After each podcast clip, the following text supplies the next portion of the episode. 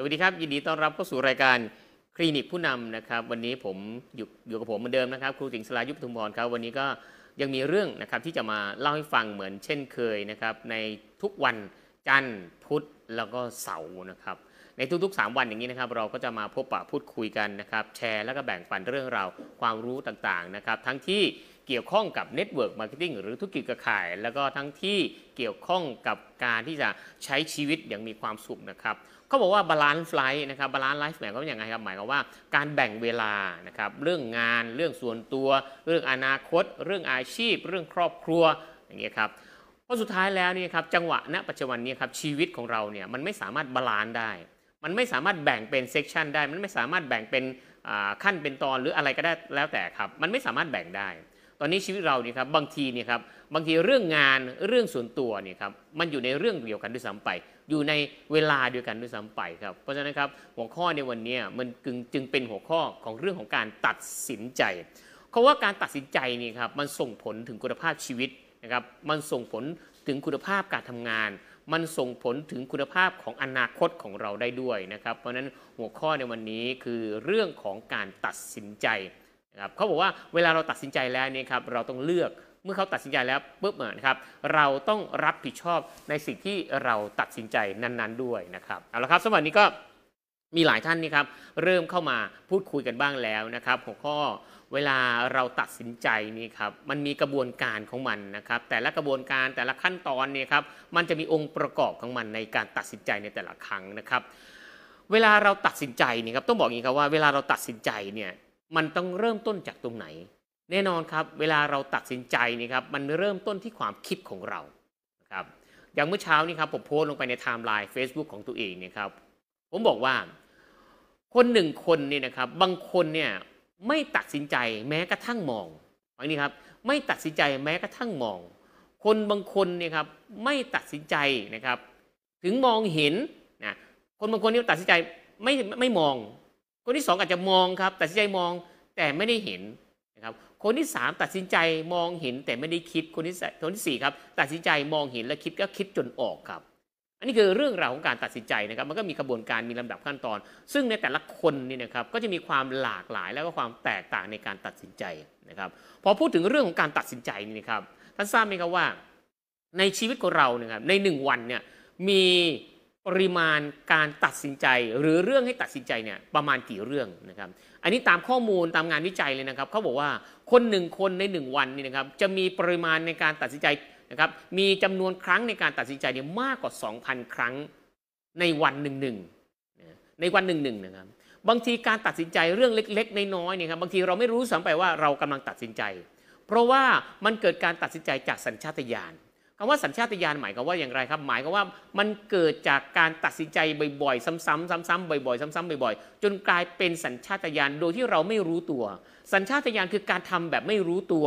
นะครับทำมาจากสัญชาตญาณดิบ สัญชาตญาณภายในตัวของเรา อย่างเช่นนะครับเวลาเราไปแตะกาน้ำร้อนเนี่ยครับแล้วมันร้อนเราดึงออกดึงมือออกทันทีเนี่ยฮะอันนี้เราเรียกว่าสัญชาตญาณไม่ต้องใช้เหตุใช้ผลอะไรเลยนะครับ อันนี้เราเรียกว่าสัญชาตญาณ นะครับเขาบอกว่าทำบ่อยๆเนี่ยจะกลายเป็นความเคยชิน จากความเคยชินเนี่ยครับมันจะกลายเป็นนิสัย จากนิสัยเนี่ยครับจะกลายเป็นสันดาน จากสันดานมันจะกลายเป็นพรสวรรค์ และสุดท้ายมันจะกลายเป็นสัญชาตญาณ สัญชาตญาณคือสิ่งที่มันเกิดขึ้นมาพร้อม ๆ กับชีวิตของเรา ตั้งแต่เกิดเลยครับ หิวร้อนนะครับปวดอะไรพวกนี้ครับมันมีตั้งแต่เกิดอยู่แล้วนะครับนี่คือเรื่องของสัญชาตญาณแต่ถามว่าพอถึงวันหนึ่งนี่นะครับพอถึงวันหนึ่งเนี่ยมันประกอบกับการตัดสินใจ อะไรก็ตามที่ตัดสินใจจากสัญชาตญาณเนี่ยครับบางทีมันเป็นสิ่งที่อยู่ในชีวิตประจำวันหรือนะครับสิ่งที่เราเกี่ยวข้องกับมันหรือทำในทุกๆวันนะครับจนกลายเป็นเรื่องราวที่คุ้นชินไปเรียบร้อย เราก็เลยไม่รู้ว่ามันคือการตัดสินใจนะครับอย่างเช่นนะครับแปลงฟันนะครับหยิบแปลงบีบยาสีฟันใส่แปลงนะครับบีบมากบีบน้อย มันคือการตัดสินใจหมดเลยครับการลุกจากที่นอนคือการตัดสินใจหมดเลยครับการลืมตาขึ้นคือการตัดสินใจหมดเลยครับ แต่บังเอิญว่าเราเนี่ยครับไม่ได้คิดหรือวิเคราะห์ หรือไม่ได้ใช้เหตุใช้เหตุผลนะครับหรืออารมณ์ในเข้ามีส่วนเกี่ยวข้องนะครับในแต่ละอย่างอย่างเมื่อเช้าเนี่ยครับผมยกตัวอย่างง่ายๆคือตัวผมเองนี่แหละครับคือผมเนี่ยพยายามที่จะลุกขึ้นมาวิ่งในตอนเช้าเนี่ยครับหลายวันละนะครับก็พยายามนะครับก็พยายามที่จะลุกขึ้นมาวิ่งในตอนเช้าหลายวันมากครับก็พยายามตัดสินใจที่จะลุกจากที่นอน แล้วก็อาบน้ำล้างหน้าแปรงฟันนะครับแล้วก็แต่งชุดนักกีฬาเพื่อออกไปวิ่งในทุกๆวัน ปรากฏว่านะครับสุดท้ายแล้วเนี่ยครับเพิ่งตัดสินใจเพิ่งทำได้ในวันในวันเนี้ยในวันเนี้ยตอนเช้า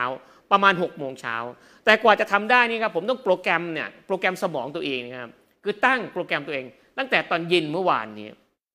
ก่อนนอน ผมก็ตั้งโปรแกรมสมอง คือไม่ได้ตั้งนาฬิกาปลุกนะครับ คือตั้งที่สมองของตัวเองว่า เดี๋ยวตอน6กโมงเช้าจะต้องตื่นขึ้นมา แล้วนะครับไปอาบน้ำล้างหน้าแปรงฟันนะครับแล้วก็ ไปสวมชุดนักกีฬาแล้วอ้อออกไปวิ่งในตอนเช้านะครับแล้วกำหนดด้วยนะครับว่าตัวเองจะต้องวิ่งให้ได้ 5 กิโลเมื่อเช้านี้ครับก็ลองวิ่งไปแล้วครับไม่ถึง 5 กิโล แต่ก็สลับเดินสลับวิ่งนะครับได้ 5 กิโล คือมันวิ่งตลอดระยะทาง 5 กิโลไม่ได้ แต่มันสลับเดินสลับวิ่งเนี่ยได้ทั้งหมด 5 กิโล เพราะฉะนั้นครับวันนี้นี่ครับผมต้องบอกไงครับว่า เวลาเราตัดสินใจเนี่ย เมื่อมันมีปริมาณในการตัดสินใจมากกว่า 2,000 ครั้งนะครับในแต่ละวันเนี่ยครับมันจึงเป็นปริมาณที่ค่อนข้างเยอะมากพอมันปริมาณค่อนข้างเยอะนี่นะครับเราเลยไม่รู้ว่าอันไหนเนี่ยครับเป็นการตัดสินใจและมีผลกระทบกับชีวิตเรามากที่สุด อย่าลืมนะครับว่าการตัดสินใจทุกๆ ครั้งเนี่ยครับมันส่งผลถึงคุณภาพชีวิต ส่งผลถึงถึงคุณภาพความคิดนะครับการกระทำของเราด้วยนะครับ เวลาเราตัดสินใจเนี่ยครับเขาบอกว่ามันจะมีนะครับอยู่สองสิ่ง ที่ประกอบการตัดสินใจ คือเหตุผลกับอารมณ์คำว่าเหตุผลกับอารมณ์นี่แหละครับสำคัญ แต่ส่วนมากนี่ครับเวลาเราตัดสินใจนี่ครับระหว่างเหตุผลกับอารมณ์ ส่วนมากเราตัดสินใจด้วยอะไรครับ แน่นอนครับหลายๆ คนตัดสินใจด้วยเรื่องของอารมณ์นะครับชอบไม่ชอบใช่ไม่ใช่นะครับหิวไม่หิวกินไม่กินนั่นนี่นู่นนี่เรื่องของอารมณ์ครับรักไม่รักนะครับใช่ไม่ใช่นี่ครับเรื่องของอารมณ์หมดเลยครับ แต่ตัดสินใจด้วยเรื่องของเหตุผลก็คือว่านะครับ เหตุผลคือสมมุติว่าเราจะทำเรื่องใดเรื่องหนึ่งครับ เราก็ต้องเก็บมาคิดแล้วนะครับเพราะกระบวนการคิดมันคือคือนะครับกระบวนการคิดมันคือกระบวนการแรกนะครับ มันคือกระบวนการแรกคำว่าคิดนี่นะครับ บางคนอย่างที่ผมบอกครับมองนะครับไม่มองมองเห็นแต่ไม่คิดคิดแต่คิดไม่ออกนะครับ เพราะฉะนั้นกระบวนการคิดเนี่ยครับความคิดของเรา มันจะเป็นตัวกำหนดพฤติกรรม ฟังนี้นะครับ กระบวนการคิดจะเป็นกระบวนการกำหนดพฤติกรรม พฤติกรรมคือการกระทำพอเราคิดได้เราคิดออกเสร็จปั๊บนะมันก็จะไปตัวเป็นกำหนดนะครับ ไปกำหนดพฤติกรรมหรือการกระทำของเรา พฤติกรรมหรือการกระทำของเราครับ มันจะเป็นตัวกำหนดผลลัพธ์ที่เกิดขึ้นในชีวิตของเรา หรือเรื่องราวที่เรากำลังจะทำหรือเรื่องราวที่เราคิดมาก่อนหน้านี้ ก่อนที่จะมีการกระทำเห็นไหมครับถ้าเป็นเหตุและผลเนี่ยมันจะมีขบวนการคิด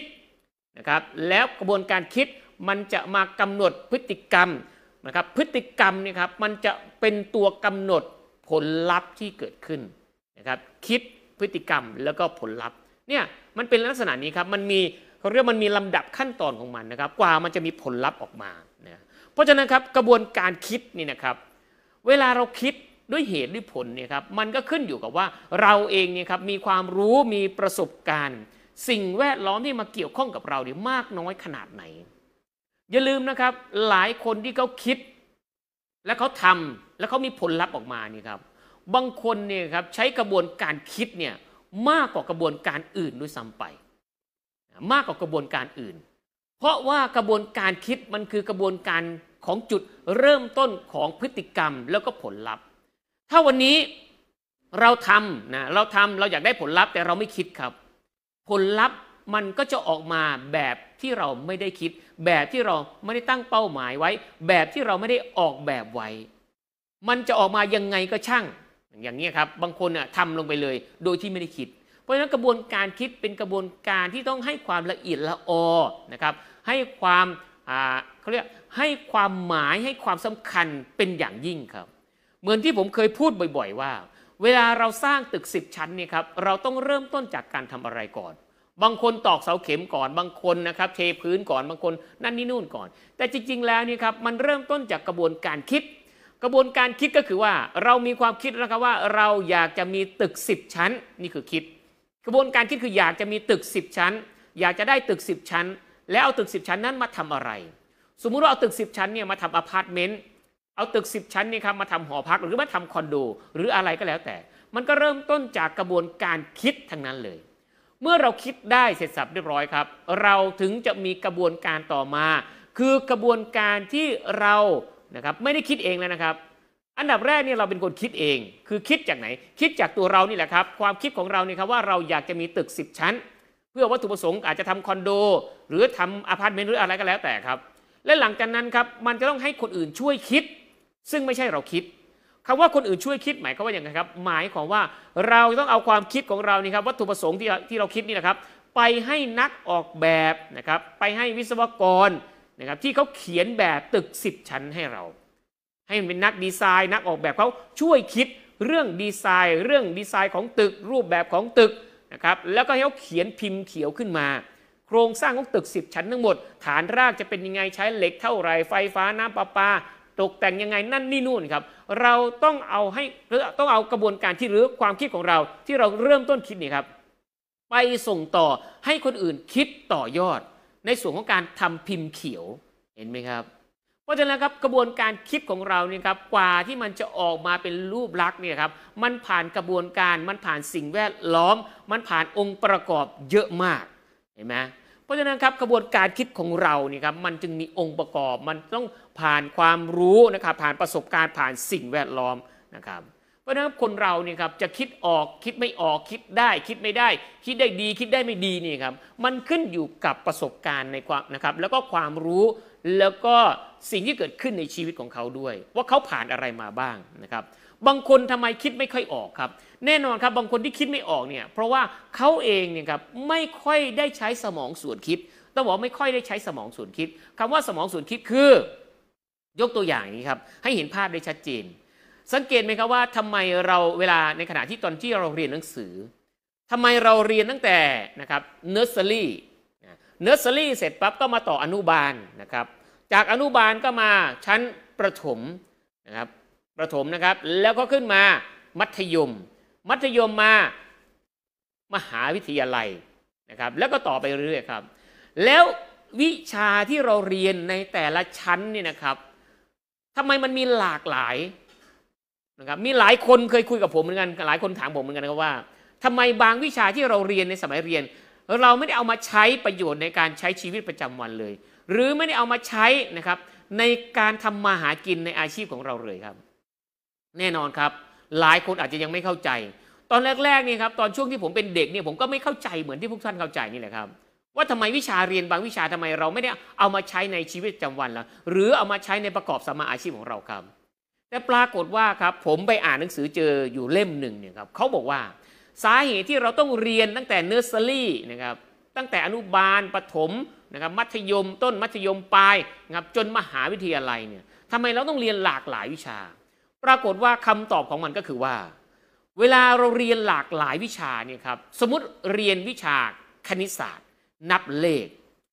การนับเลขเนี่ยครับสังเกตไหมครับว่าเราเริ่มต้นนะครับถูกสอนให้รู้จักจำนวนก่อน เรายังไม่รู้จักตัวเลขด้วยซ้ำไปนะครับ ตอนเด็กๆเนี่ยคุณครูนะครับสอนเนอร์เซอรี่สอนอนุบาลเขายังไม่ได้เราเห็นในตัวเลขด้วยซ้ำไปนะครับ เราจะไม่รู้จักครับว่าเลขหนึ่งเขียนยังไงนะครับเลขสองเขียนยังไง เลขสามเขียนยังไงครับ แต่คุณครูจะสอนให้เรารู้จักจำนวนนับก่อนจำนวนนับคือนับหนึ่งนับหนึ่งคือมีหนึ่งชิ้น นับสองคือมีสองชิ้น นับสามคือมีสามชิ้น นับสี่คือมีสี่ชิ้น นับห้าคือมีห้าชิ้น แต่เรายังไม่รู้นะครับว่า ตัวเลขที่ 1 เลข1เนี่ยเป็นยังไงเลข 2 เป็นยังไงเลข 3 เป็นยังไงเลข 4 เป็นยังไงเลข 5 เป็นยังไง เรายังไม่รู้ครับ แต่เราเรียนรู้เรื่องของจำนวนนับเสียก่อน พอเราเรียนรู้เรื่องของจำนวนนับนี่ครับวิชาคณิตศาสตร์นี่ครับมันเป็นวิชาที่บอกว่ามันเป็นตรรกกะนะครับมันเป็นความถูกต้องนะครับมันมีคำว่าผิด มันมีคำว่าบวกลบคูณหาร แต่ถ้าเราไม่เริ่มต้นจากการนับจำนวน เราไม่รู้ว่าจำนับจำนวนเป็นอย่างไรนี่ครับ เราจะไม่รู้เลยว่า บวกเป็นยังไง ลบเป็นยังไง คูณหารเป็นยังไงครับ แต่พอเรารู้จำนวนเสร็จสับเรียบร้อยนะครับ ต่อมาโตขึ้นในสักระยะหนึ่งครับ เราก็เริ่มฝึกเขียนตัวเลขครับ เลข 1 เป็นอย่างนี้นะ เลข 2 เป็นอย่างนี้นะ เลข 3 เป็นอย่างนี้นะ เลข 4 เป็นอย่างนี้นะ เราเริ่มเห็นตัวเลขนะครับ ก่อนหน้านี้เนี่ยเรารู้จักจำนวนมันแล้ว พอเราเริ่มเห็นตัวเลขเสร็จสับเรียบร้อยแล้วครับพอเราโตขึ้นมาสักนิดหนึ่งครูก็สอนให้เราเนี่ยครับเริ่ม บวก เขาจะเริ่มบวกก่อนนะ เขาจะเริ่มสอนเนี่ยเรื่องบวกก่อนนะครับ บวกเอา 1 บวก1เท่ากับ2นะครับ เอา 2 บวก2เท่ากับ 4 เอา 4 บวก4เท่ากับ 8 คือบวกจากง่ายไปยากนะครับ แล้วก็เอาตัวเลขน้อย บวกกับตัวเลขมาก เอาตัวเลขมาก บวกกับตัวเลขน้อยนะครับ จนเราคุ้นชินกับการนับจำนวนกับการบวกเลขแล้ว เขาถึงเอาการลบเลขเนี่ยมาคอยสอนเรา ทีละขั้นทีละตอนเลยครับ จากนับจำนวนนะครับมาเห็นตัวเลข จากวิชาบวกเลขมาเป็นวิชาลบเลขนะครับจากลบเลขนี่ครับจากลบนะครับจากลบก่อนนะครับ แล้วก็มาสอนคูณแล้วมาค่อยสอนหารเห็นไหมฮะเพราะนั้นมันมีขั้นตอนมีกระบวนการของการเรียนวิชาคณิตศาสตร์ครับ วิชาคณิตศาสตร์เนี่ยครับมันสอนสมองเรา มันฝึกสมองเราให้คิดเป็นนะครับเป็นความถูกต้อง นะครับหนึ่งบวกหนึ่งสองบวกสองเป็นเท่าไหร่อันนี้คือว่าความถูกต้องเรียกว่าตรรกะนะครับอันนี้คือว่าวิชาตรรกะฝึกสมองนะครับในส่วนที่เป็นซีกตรรกะนะครับส่วนอีกสมองอีกซีกหนึ่งเราได้เรียนวิชาสังคม เราได้เรียนวิชาวาดรูปหรือวาดเขียน สังเกตไหมครับว่าทำไมตอนเด็กๆเนี่ยเราได้เรียน 2 วิชานะครับวิชาที่ 1 คือวิชาบวกลบคูณหารในเด็กๆนะครับ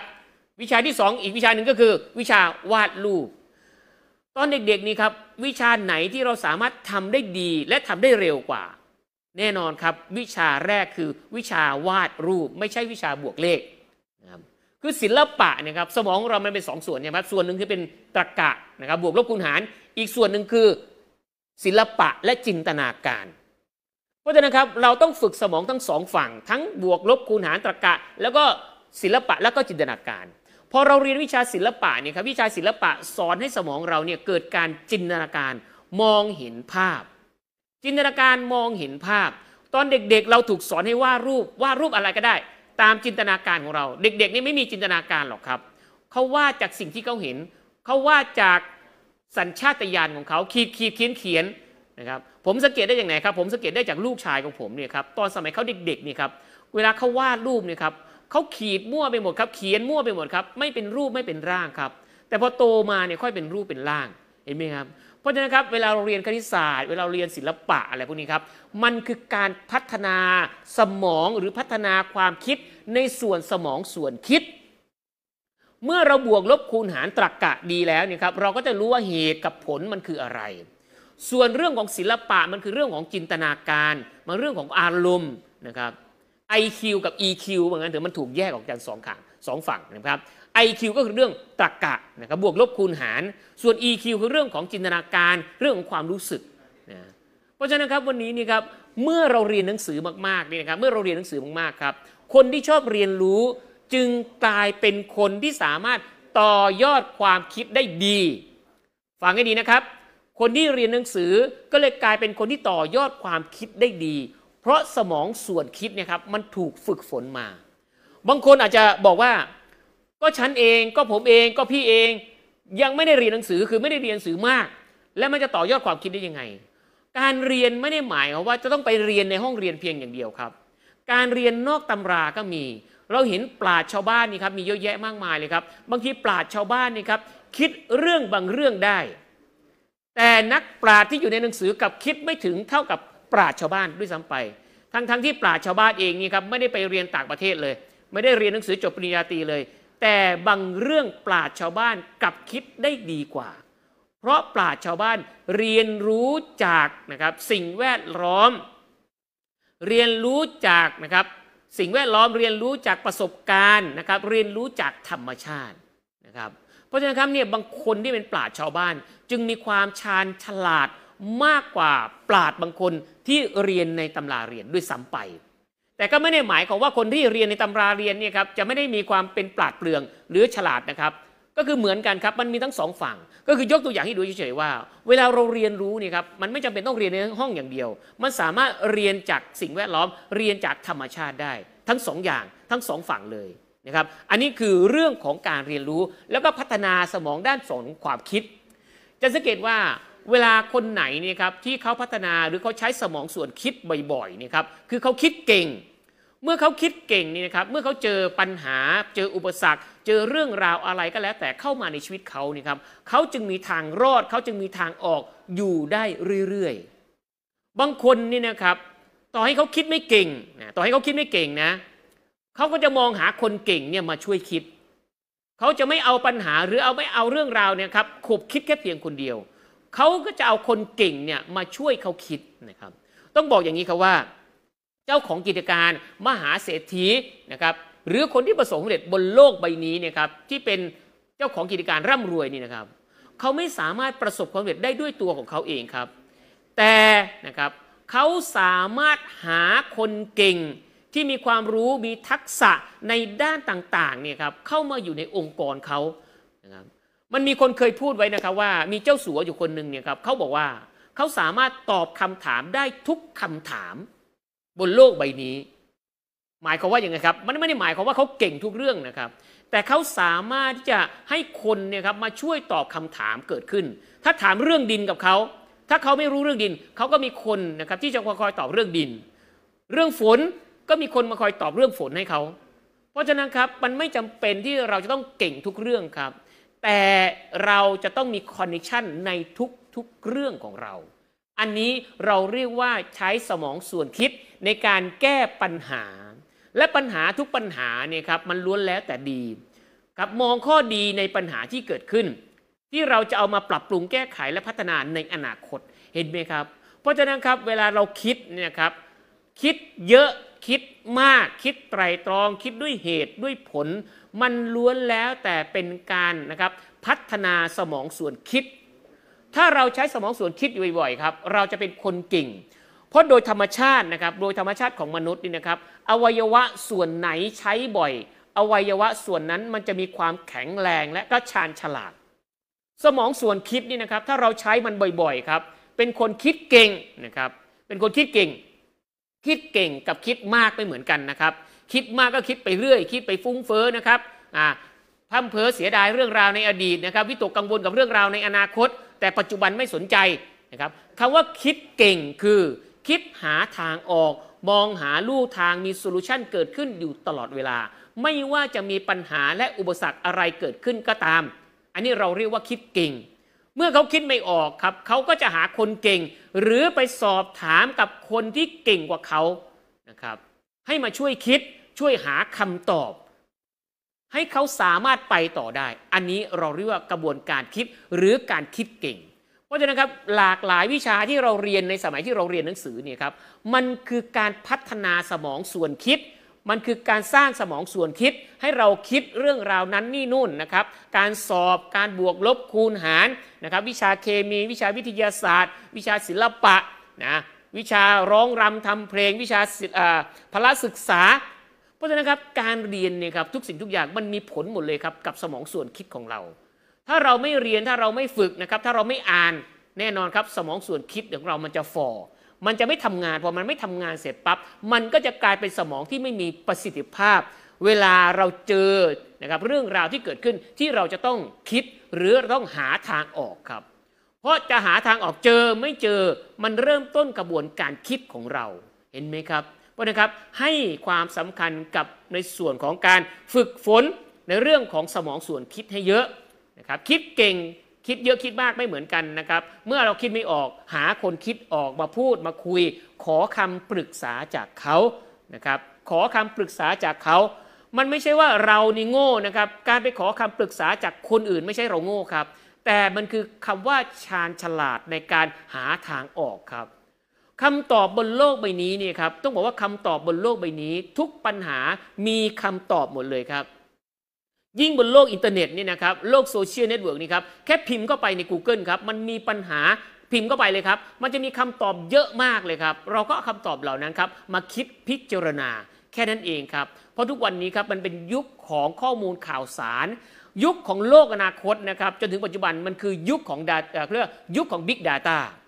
วันนี้ใครมีข้อมูลใครมี Data นะครับอยู่ในมือมากคนคนนั้นครับจะเป็นมหาอำนาจในอนาคตครับ วันนี้ครับใน Google นี่ครับมีข้อมูลข่าวสารมหาศาลเลยครับเป็นข้อมูลที่มีขนาดใหญ่มากเลยครับเห็นไหมครับเพราะฉะนั้นครับวันนี้มันเป็นเรื่องของข้อมูลข่าวสาร เราสามารถที่จะมีทางออกได้ในทุกๆวิกฤต เรามีทางออกได้ในทุกๆปัญหาครับ หากเราเป็นคนที่รู้จักคิด เวลาคิดนี่นะครับให้ตัดเรื่องของอารมณ์ออกก่อนนะครับ เวลาคิดหาทางออกให้ตัดเรื่องของอารมณ์ออกก่อน ให้ใช้เหตุและผลเนี่ยนะครับ เข้ามามีองค์ประกอบหรือมีส่วนในการตัดสินใจหรือในการคิด เพราะถ้าเกิดว่าเราแก้ปัญหาใดแก้ปัญหาหนึ่ง แล้วเราใช้เหตุและผลเนี่ยนะครับ มันจะมีประสิทธิภาพ แต่ถ้าเกิดเราใช้อารมณ์เนี่ยนะครับ มันจะแก้ปัญหาไม่ได้ ลองนึกภาพตามผมครับ สมมุติว่ามีปัญหาหนึ่งปัญหาเกิดขึ้น และบังเอิญว่าเราใช้อารมณ์เนี่ยครับเข้ามามีส่วนเกี่ยวข้องในกระบวนการคิดเพื่อแก้ปัญหา และบังเอิญว่าวิธีแก้ปัญหานะครับ วิธีนั้นเราดันไม่ชอบนะเราดันไม่ชอบที่จะใช้วิธีการนั้น แต่มันเป็นวิธีเดียวที่จะแก้ปัญหาได้ เหตุผลของมันคือเป็นวิธีเดียวที่จะแก้ปัญหาได้ เราจึงต้องตัดเรื่องอารมณ์กับคำว่าชอบหรือไม่ชอบนี่ออกไปก่อน เอาเหตุผลเข้ามาครับ ชอบไม่ชอบวางไว้ก่อนครับ เหตุผลก็คือว่าวิธีการเดียวนั้นคือมันสามารถแก้ไขปัญหา และเป็นทางรอดของเราได้ กับปัญหานั้นๆ เราจึงต้องตัดปัญหานะครับ ตัดเรื่องของอารมณ์เนี่ยหรือเอาวางไว้ก่อนครับคำว่าชอบหรือไม่ชอบครับ เอาคำว่าใช่หรือไม่ใช่เนี่ย เข้ามามีส่วนเกี่ยวข้องในการตัดสินปัญหา หรือในการแก้ไขปัญหาหรือมองหาทางออกครับ นี่คือสมองส่วนคิดหรือกระบวนการคิดครับ มันยิ่งใหญ่มันสำคัญมากเลยนะครับ มันเริ่มต้นจากการก่อตัวขึ้นมาแล้วนะครับ เมื่อมีปัญหาก็ใช้กระบวนการคิดเริ่มเริ่มสร้างสรรค์ก็ใช้กระบวนการคิดนะครับ มีปัญหาแก้ไขปัญหาก็ใช้กระบวนการคิด จะเจริญเติบโตมากน้อยขนาดไหนก็ส่วนอยู่ในกระบวนการคิด เพราะกระบวนการคิดมันจะเป็นกระบวนการที่เราเรียกว่าเป็นกระบวนการกำหนดพฤติกรรมครับ การคิดนะครับกระบวนการคิดเป็นกระบวนการกำหนดพฤติกรรมคำว่าพฤติกรรมนี่ครับอย่างที่ผมบอกเมื่อกี้นี้ครับว่า เวลานะครับเราเจอปัญหา แล้วเราใช้เหตุและผลเนี่ยครับมันจะแก้ไขปัญหาได้ แต่ถ้าเกิดว่านะครับเราคิดแล้วเราพฤติกรรมหรือการกระทำของเรา มันมีการสนองตอบอยู่สองเรื่องด้วยกันหนึ่งการสนองตอบในเรื่องของอารมณ์สองการสนองตอบในเรื่องของเหตุและผล วันนี้นี่นะครับเวลาเรามีความคิดหนึ่งเรื่องขึ้นมา เรามีพฤติกรรมต่อมา พฤติกรรมของเรานี่ครับมันสนองตอบเหตุและผลหรือสนองตอบเรื่องของอารมณ์ของเรา บางทีครับเรามีพฤติกรรมเมื่อสนองตอบเรื่องของอารมณ์ของเรา สะใจดีใจชอบใจ แต่มันไม่ได้ส่งผลถึงอัตราการเจริญเติบโต อันนี้เราก็ควรระมัดระวังครับ แต่บางทีนะครับเรื่องบางเรื่องมันไม่ได้ส่งผลถึงเรื่องอารมณ์นะครับ ชอบไม่ชอบใช่อะไรอย่างเงี้ยครับรักโกรธหลงอะไรเงี้ยมันไม่ได้ส่งผลตรงนี้ครับ แต่มันส่งผลในเรื่องเหตุและผลคือมันมีอัตราการเจริญเติบโตเพิ่มมากขึ้น ก็นั่นแสดงว่าเรามาถูกทางเรามาถูกวิธีครับ เวลาเรามีพฤติกรรมเวลาเราลงมือทำนะครับ เราจะต้องตัดนะครับ เราต้องตัดเรื่องของอารมณ์เนี่ยออกเสียก่อน เอาเรื่องของอารมณ์วางไว้นะครับ เหมือนกันครับเวลาเราทำนะครับ เราเวลา action เนี่ยครับเราต้องรู้ครับว่าไอ้สิ่งที่เราทำอยู่เรา action อยู่นี่ครับหรือพฤติกรรมที่เราทำอยู่ครับ มันสนองตอบเหตุผลหรือมันสนองตอบอารมณ์ของเรา แน่นอนครับชีวิตคนเราณปัจจุบันนี้ครับเราใช้นะครับการแสดงออกหรือใช้พฤติกรรมหรือ action เนี่ยครับ ส่วนมากนะครับต้องบอกว่าส่วนมากนี่ครับสนองนี้ดอารมณ์ของเรามากกว่าเหตุผล มันจึงทำให้นะครับไม่ว่าจะทำอะไรก็แล้วแต่ครับไม่ว่าจะทำทีมนะครับสร้างองค์กร สปอนเซอร์ แนะนำสินค้าในการทำธุรกิจเครือข่าย ส่วนมากแล้วนะครับเราพกอารมณ์และเหตุผลมากจนเกินไปนะครับในการออกทำงาน อารมณ์คืออะไรนะครับอย่างเช่น ไปครั้งนี้จะได้เท่าไหร่นี่ไปครั้งนี้จะได้เท่าไหร่ คืออารมณ์อยากได้ ไปครั้งนี้นะครับจะปิดสมัครเขาให้ได้ อันนี้คืออารมณ์นะครับเพราะฉะนั้นครับนี่คือเรื่องของอารมณ์หมดเลยครับ แต่ถ้าเป็นเหตุผลครับ มันจะเป็นอย่างนี้ครับว่า เราไปครั้งนี้มันจะเกิดประโยชน์อะไรกับคนที่เราพูดคุยด้วยในแต่ละครั้ง เขาจะได้อะไรในแต่ละครั้งที่เราพูดคุยกับเขานะครับองค์กรมันจะเติบโตเหมือนแบบไหน เมื่อเรามีคนเก่ง เข้ามาอยู่ในองค์กร เริ่มเมื่อเรามีคนความมีความสามารถเข้ามาอยู่ในองค์กรของเรา มันจะเติบโตได้อย่างไร ในลักษณะนี้ครับ เพราะฉะนั้นครับเวลาเรามีพฤติกรรมเวลาเราทำงานนี่นะครับ มันมีอยู่เรื่องเรื่องหนึ่งครับเขาบอกว่า มันมีแม่ทีมกับลูกทีมในธุรกิจคือขายมันจะมีคำว่าแม่ทีมกับลูกทีมใช่ไหมแม่ทีมเนี่ยครับคนที่หนึ่งเนี่ยครับเขาพยายามนะเขาพยายามสอนลูกทีม เขาพยายามสอนลูกทีมสอนลูกทีมสอนลูกทีม จนลูกทีมเก่งนะครับจนลูกทีมเก่ง ลูกทีมก็ทำงานเองได้หนึ่งสองสามสี่ห้านะครับอันนี้เราเรียกว่าแม่ทีมสอนลูกทีมให้เก่งนะครับและมีผู้ชายอีกคนหนึ่งครับเขาถามแม่ทีมว่า คุณพี่คุณพี่สอนลูกทีมจนเก่งแล้ว คุณพี่ไม่กลัวเขานะลาออกหรือไปทำบริษัทอื่นเหรออันนี้เขาถามแม่ทีม ผู้ชายอีกคนหนึ่งถามแม่ทีมนะครับ ผู้ชายคนที่เป็นแม่ทีมก็ตอบว่านะครับเขาก็ตอบอย่างนี้เลยครับว่า อ๋อไม่กลัวหรอก วันนี้เนี่ยผมสอนเขาเขาทำงานเองได้หนึ่งสองสามสี่ห้าเขาเก่งขึ้น และเขาสามารถเก่งกว่าผม ต่อให้เขาไปทำที่อื่น มันก็เป็นอัตราการเจริญเติบโตของเขาอัตราการเจริญเติบโตของเขาเมื่อผมเป็นอัพไลน์เมื่อผมสอนเขาแล้ว เขาจะอยู่กับผมหรือไม่อยู่กับผม ก็ถือว่าวันนี้นี่ครับ ผมได้สอนเขาแล้ว แต่ถ้าเกิดเขาอยู่กับผม โดยที่ไม่มีความรู้ไม่มีความสามารถนะ โดยอยู่แบบไม่ทำอะไรเลย อันนั้นเนี่ยน่ากลัวกว่า ผมเลยไม่กลัวคนที่เป็นแอัพไลน์พูดนะ ผมเลยไม่กลัวที่จะสอนเขาให้เขาเก่งกว่าผม เพราะวันนี้นี่ครับถ้าเขาเก่งกว่าผมถ้าเขาทำมากกว่าผมก็ทำได้ดีกว่าผม เขาทำแล้วมันส่งผลถึงรายได้ของผมด้วย อันนี้นะครับ ผมไม่กลัว แต่ผมกลัวที่สุดคือการมี downline ที่ไม่มีความรู้ความสามารถ ทุกสิ่งทุกอย่างพึ่งพาผมหมดเลย พึ่งพา upline หมดเลย นะครับจะ key ใบสมัครก็ upline จะสปอนเซอร์ก็ upline จะขายสินค้าก็ upline นะครับจะเขียนใบสมัครก็ upline จะครับจะ key ใบสมัครก็ uplineอย่างนี้ครับอันนี้คือสิ่งที่ผมกลัวที่สุด ผมไม่กลัวที่เขาจะเก่งกว่า แต่ผมกลับดีใจเมื่อเขาเก่งกว่าผม ในธุรกิจเครือข่ายมันสำคัญนะครับว่าทำอย่างไรให้ downline นี่เขาเก่งกว่าเรา รู้มากกว่าเราทำได้ดีมากกว่าเรา หรือประสบความสำเร็จมากกว่าเราได้ยิ่งดีครับ อันนี้คือ concept ของธุรกิจเครือข่ายครับ เพราะฉะนั้นครับเราอย่ากลัวว่าเขาจะเก่งกว่าเรานะครับ มันถึงมีคำพูดคำพูดหนึ่งเขาบอกว่า มีศัตรู มีมิตร กับมีลูกศิษย์อันไหนสำคัญที่สุดครับ การที่เราเนี่ยครับได้แบ่งปันความรู้ให้ใครคนใดคนหนึ่งนะครับและความรู้ของเราเนี่ยครับทำให้เขามีอัตราการเจริญเติบโต แล้วก็สามารถทำงานเองได้นะครับพึ่งพาตัวเองได้ และในอนาคตเขาเป็นที่พึ่งพาพึ่งพิงของคนอื่นได้ และบังเอิญว่าเขาเนี่ยครับ แน่นอนเขาเรียนจากเรา เขาอาจจะเคารพเรานะครับยกย่องเราให้ตัวเราเป็นครู นั่นแสดงว่าเขากับเรานี่ครับมีสถานะเกี่ยวข้องกันนอกจากอัพไลน์กับดาวไลน์แล้ว คือลูกเขาเรียกลูกศิษย์กับคุณครูด้วย หรือลูกศิษย์กับอาจารย์ด้วย เพราะฉะนั้นครับมีศัตรูมีมิตรยังไงก็ไม่เท่ามีศิษย์ดีกว่า คือมีลูกศิษย์ดีกว่านะครับต่อให้เขาไปทำที่ไหนครับเขาก็ยังมีความว่าเป็นลูกศิษย์กับเราครับ พูดถึงคำคำนี้ครับ เมื่อวานนี้ บางทีเมื่อวานเนี้ครับมันมี Messenger ใน Facebook ของผมนะครับมันเด้งขึ้นมา ชื่อของใครคนใดคนหนึ่งนี่นะครับเขาอยู่ทางภาคใต้นะครับเขาอยู่ทางภาคใต้อะเด้งขึ้นมาแล้วก็เลยกดโทรศัพท์หาเขากดกด Messenger นี่หาเขานะครับ ก็คอโทรคุยกับเขาพอโทรคุยกับเขาเสร็จสับก็ถามสารสุขสุขตินั่นนี่นู่นครับเขาก็ไปเจริญเติบโตในธุรกิจของเขานะครับ แล้วผมก็เลยบอกว่าเอาอย่างนี้แล้วกันนะ เดี๋ยวคราวหน้าเดี๋ยวลงไปทางภาคใต้ เดี๋ยวเราทานข้าวกัน นะครับ ในฐานะคนรู้จัก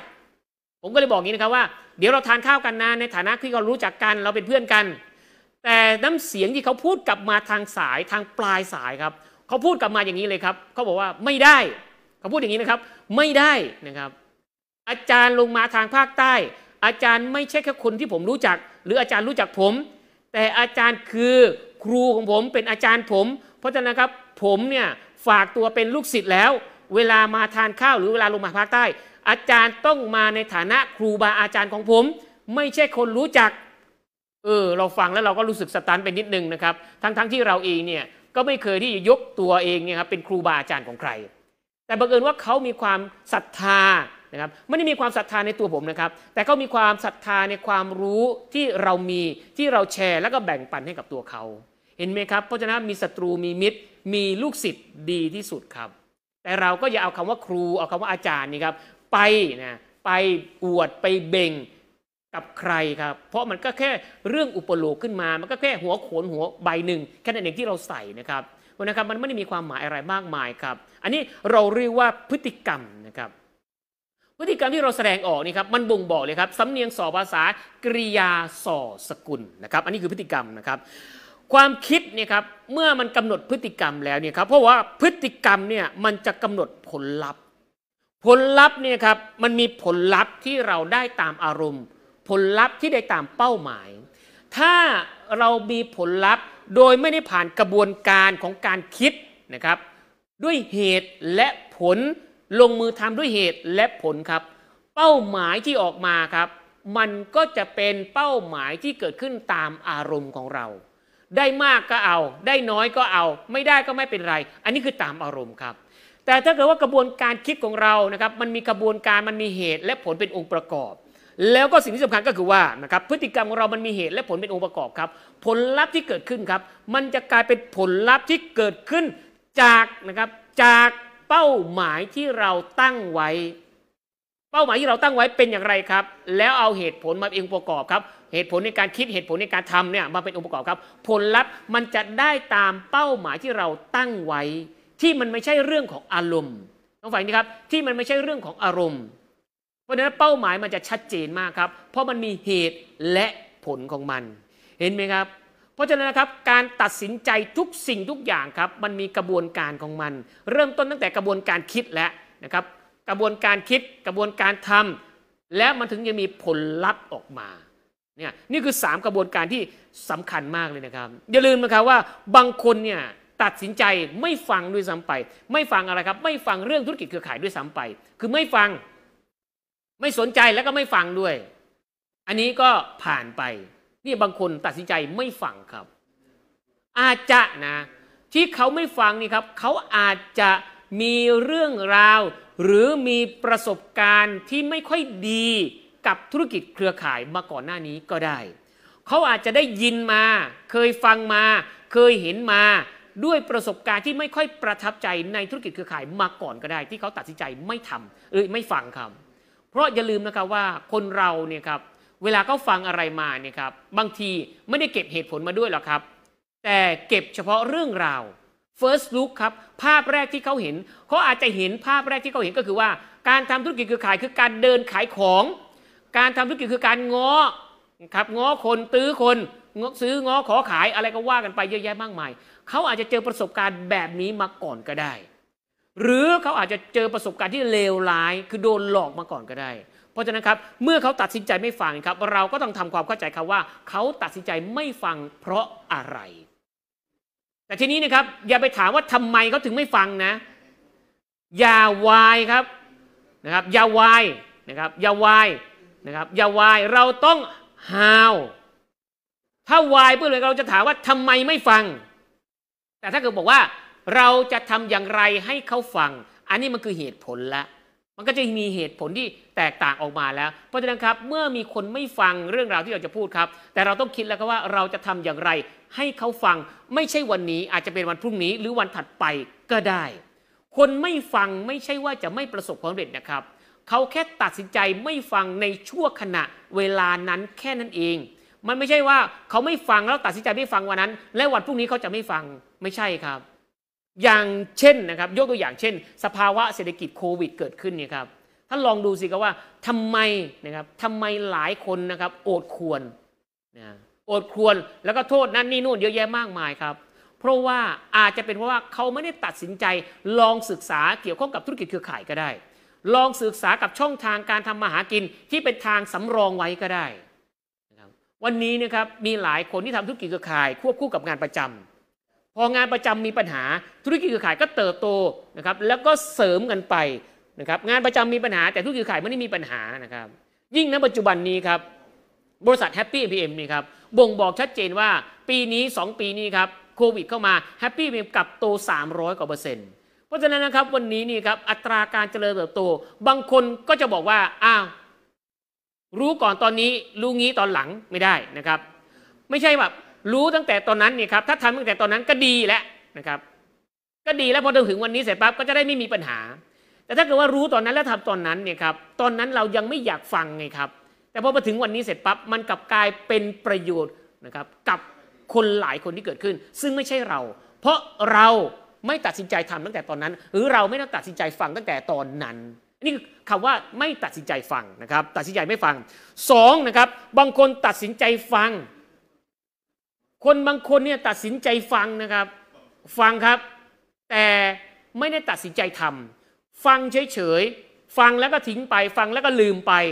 นะครับโดยที่ไม่ได้ทำอะไรเลย มันเป็นการฟังนะครับมันเป็นการให้เกียรตินะมันเป็นการให้เกียรติผู้พูดแค่นั้นเองครับ แต่ก็ไม่เสียหลายนะครับ อย่างน้อยเขาก็มีการฟังกับเรา แต่เมื่อมีคนฟังแล้วนี่ครับเราจะทำอย่างไรเนี่ยครับให้เขาเนี่ยครับทำในอนาคต นี่คือตัดสินใจฟัง ต่อมากระบวนการต่อมาครับ คนต่อมาคือ คนนี้ตัดสินใจสมัครเขาฟังแล้วนะครับ เราต้องถามตัวเองว่าเราจะทำอย่างไรนะครับ ให้เขาสมัคร การเป็นสมาชิก อย่าลืมนะครับบางคนนะครับไม่ตัดสินใจฟัง บางคนตัดสินใจฟัง แต่ไม่สมัคร บางคนตัดสินใจสมัครครับ แต่ก็ไม่ได้ตัดสินใจทำเมื่อเขาตัดสินใจสมัครแล้วเขาไม่ได้ตัดสินใจทำตัวเราเองเนี่ยครับมันต้องมีข้อมูลที่มากพอ เมื่อเขาสมัครแล้วกระบวนการขั้นต่อไปเนี่ยคืออะไรแต่เราต้องรู้นะครับว่าการตัดสินใจในการสมัครของแต่ละครั้งแต่ละคนเนี่ยครับมันมีเหตุผลที่แตกต่างกันออกไป บางคนเนี่ยเขาสมัครเพราะอะไรครับเพราะอยากซื้อสินค้าในราคาสมาชิก บางคนสมัครเพราะอะไรครับ เพราะเขาเนี่ยครับอยากจะช่วยสนับสนุนเรานะหรือนะครับเป็นการตอบแทนบุญคุณอะไรสักอย่างหนึ่งหรืออาจจะเป็นการช่วยเหลืออะไรสักอย่างหนึ่งในการสมัครก็ได้ เขาไม่ได้ตัดสินใจเพื่อที่ทำก็ได้ หรือบางคนตัดสินใจที่จะลงมือทำกับเราก็ได้ แต่ การตัดสินใจในแต่ละครั้งในแต่ละอย่างนี่ครับมันจะมีที่มามันจะมีเหตุผลหมดเลยครับว่า เราทำอะไรนะครับยังไงแบบไหน เราเสนอข้อมูลเพื่อให้เขาตัดสินใจสมัครเพื่อวัตถุประสงค์อะไร อย่างเช่น เราตัดสินใจนะครับ หรือเราคุยกับเขาเพื่อให้เขาตัดสินใจสมัครเป็นสมาชิกเพื่อซื้อสินค้าใช้ สิ่งที่เราพูด เราก็จะพูดไปถึงเรื่องราวนะครับราคาสินค้าที่เป็นราคาสมาชิกที่มันประหยัดกว่านะครับที่ว่าที่มันประหยัดกว่ากับราคาลูกค้าทั่วๆไป เราก็จะพุ่งประเด็นไปทางนี้ครับจะสมมุติว่าจากราคา 100 บาท สมัครเป็นสมาชิก ซื้อราคา 75 บาท ได้ส่วนลด25 บาท อะไรอย่างนี้ครับยกตัวอย่าง เห็นไหมครับ เพราะฉะนั้นครับเวลาเราพูดเวลาเราคุยนะครับ มันจะส่งผลถึงการตัดสินใจของคนที่เราพูดด้วยคุยด้วย หรือคนที่เรากำลังฟังเขาคือเราคนที่เราเขาน่ะฟังเราอยู่ด้วยเห็นไหมครับ เพราะฉะนั้นวัตถุประสงค์ในการสื่อสารวัตถุประสงค์ในการพูดนี่ครับมันต้องบอกวัตถุประสงค์ชัดเจนว่า เราจะพูดจะคุยเพื่อให้เขาเนี่ยเกิดการตัดสินใจในมุมไหน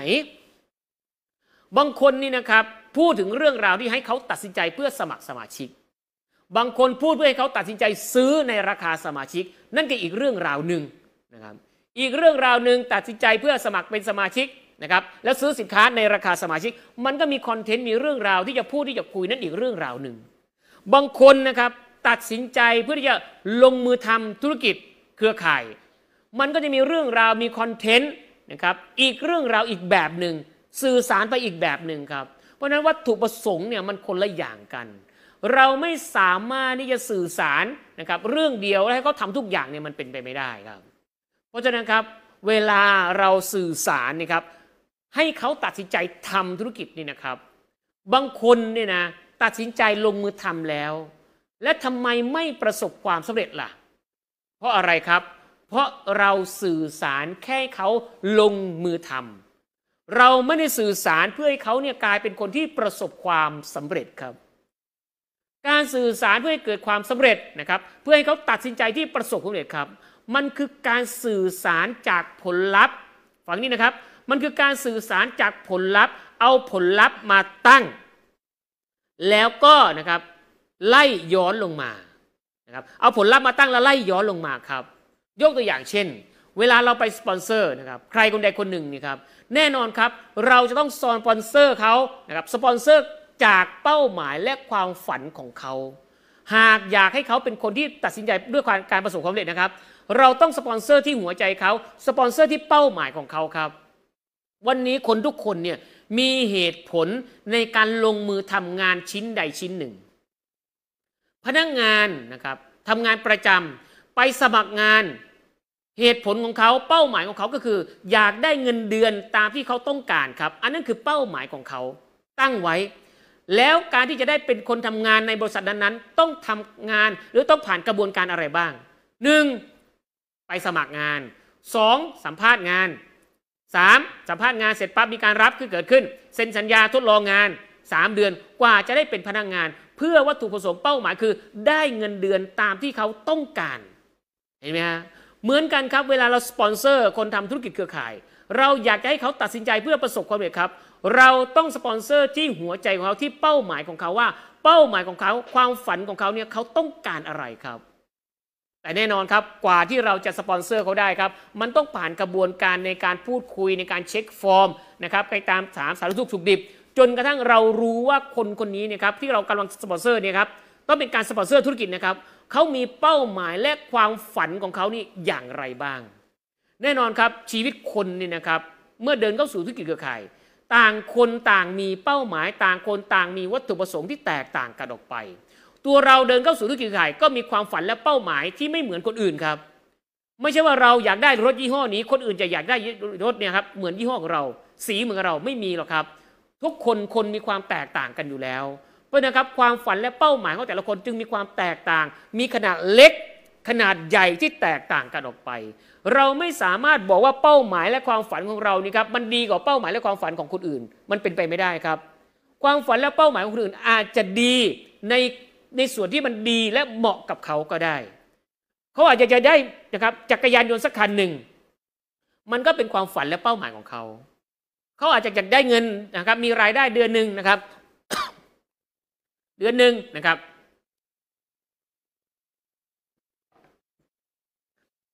แค่เพียงนะครับแค่เพียงมีรายได้แค่เพียงเลี้ยงชีพเขานะครับในเดือนเดือนหนึ่งก็ได้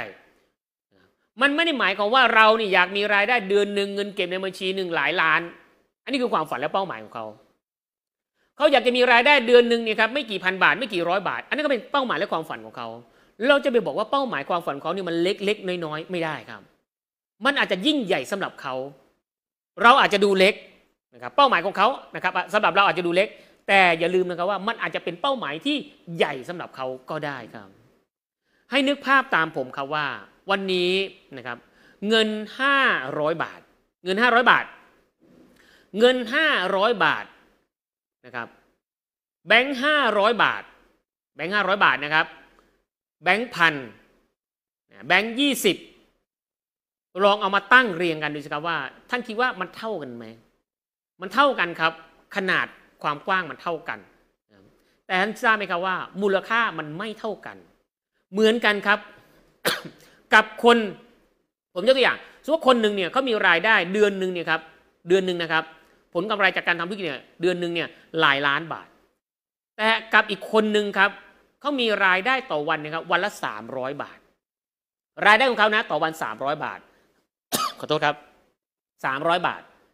สามร้อยบาท อีกคนหนึ่งมีรายได้ต่อเดือนนี้ครับเดือนหนึ่งหลายล้านบาท เฉลี่ยต่อวันเนี่ยครับหลายหมื่นบาทครับถามว่าคนที่มีรายได้ต่อวันนี่ครับหลายหมื่นบาท เดือนหนึ่งหลายล้านบาท กับคนหนึ่งที่มีรายได้ต่อวันสามร้อยบาท คนที่มีรายได้ต่อวันสามร้อยบาทเขามีเงินห้าร้อยบาท กับคนที่มีรายได้ต่อวันเนี่ยครับหลายหมื่นบาท เดือนหนึ่งหลายล้านบาท มีเงินในกระเป๋าห้าร้อยบาท ถามว่าคุณค่ามันเท่ากันไหมแน่นอนครับ คุณค่ามันไม่เท่ากันหรอกครับ แต่มูลค่าเนี่ยครับมูลค่ามันเท่ากันครับคือ 500 บาทเท่ากัน คุณค่าสำหรับคนที่มีรายได้เดือนไอ้วันหนึ่งครับ300 บาทครับ500 บาทของเขามันมีคุณค่ามหาศาล มันมีคุณค่าเยอะมากครับ แต่กับคนที่มีรายได้เดือนหนึ่งหลายล้านบาทครับวันหนึ่งหลายหมื่นบาทครับ คุณค่า 500 บาทมันอาจจะมีไม่มากนัก บางทีกินข้าวได้มื้อเดียว นะครับบางทีกินข้าวได้มื้อเดียวครับ แต่ 500 บาทสำหรับคนที่มีรายได้นะครับ300 บาทต่อวันท่านทราบไหมครับเขาอาจจะมีนะครับชีวิตความไปอยู่กับ 500 บาทเนี่ยอยู่ได้ทั้งอาทิตย์ บางคน 500 บาทเนี่ยครับอยู่ได้ทั้งเดือนครับทั้งเดือนหมายความว่ายังไงครับเขาซื้อข้าวสารนี่ครับใส่ถังนะครับใส่กล่องใส่หม้อไว้เนี่ยครับทานได้ทั้งเดือนครับ แต่บางคน 500 บาทครับอาจจะกินข้าวได้แค่เพียงมื้อเดียวก็ได้ เพราะนั้นคุณค่ามันไม่เท่ากันครับ แต่มูลค่ามันเท่ากันครับ วันนี้มันอยู่ที่ว่าเรานี่นะครับ เวลาเราสื่อสารนี่นะครับ เวลาเราสื่อสาร เราสื่อสารเพื่อให้เขาตัดสินใจในเรื่องราวแบบไหน เราสื่อสารเพื่อให้เกิดวัตถุประสงค์ในการตัดสินใจอย่างไรบ้าง แน่นอนครับ บางคนตัดสินใจไม่ฟัง บางคนตัดสินใจฟัง บางคนตัดสินใจสมัคร บางคนตัดสินใจทำบางคนตัดสินใจประสบความสำเร็จครับ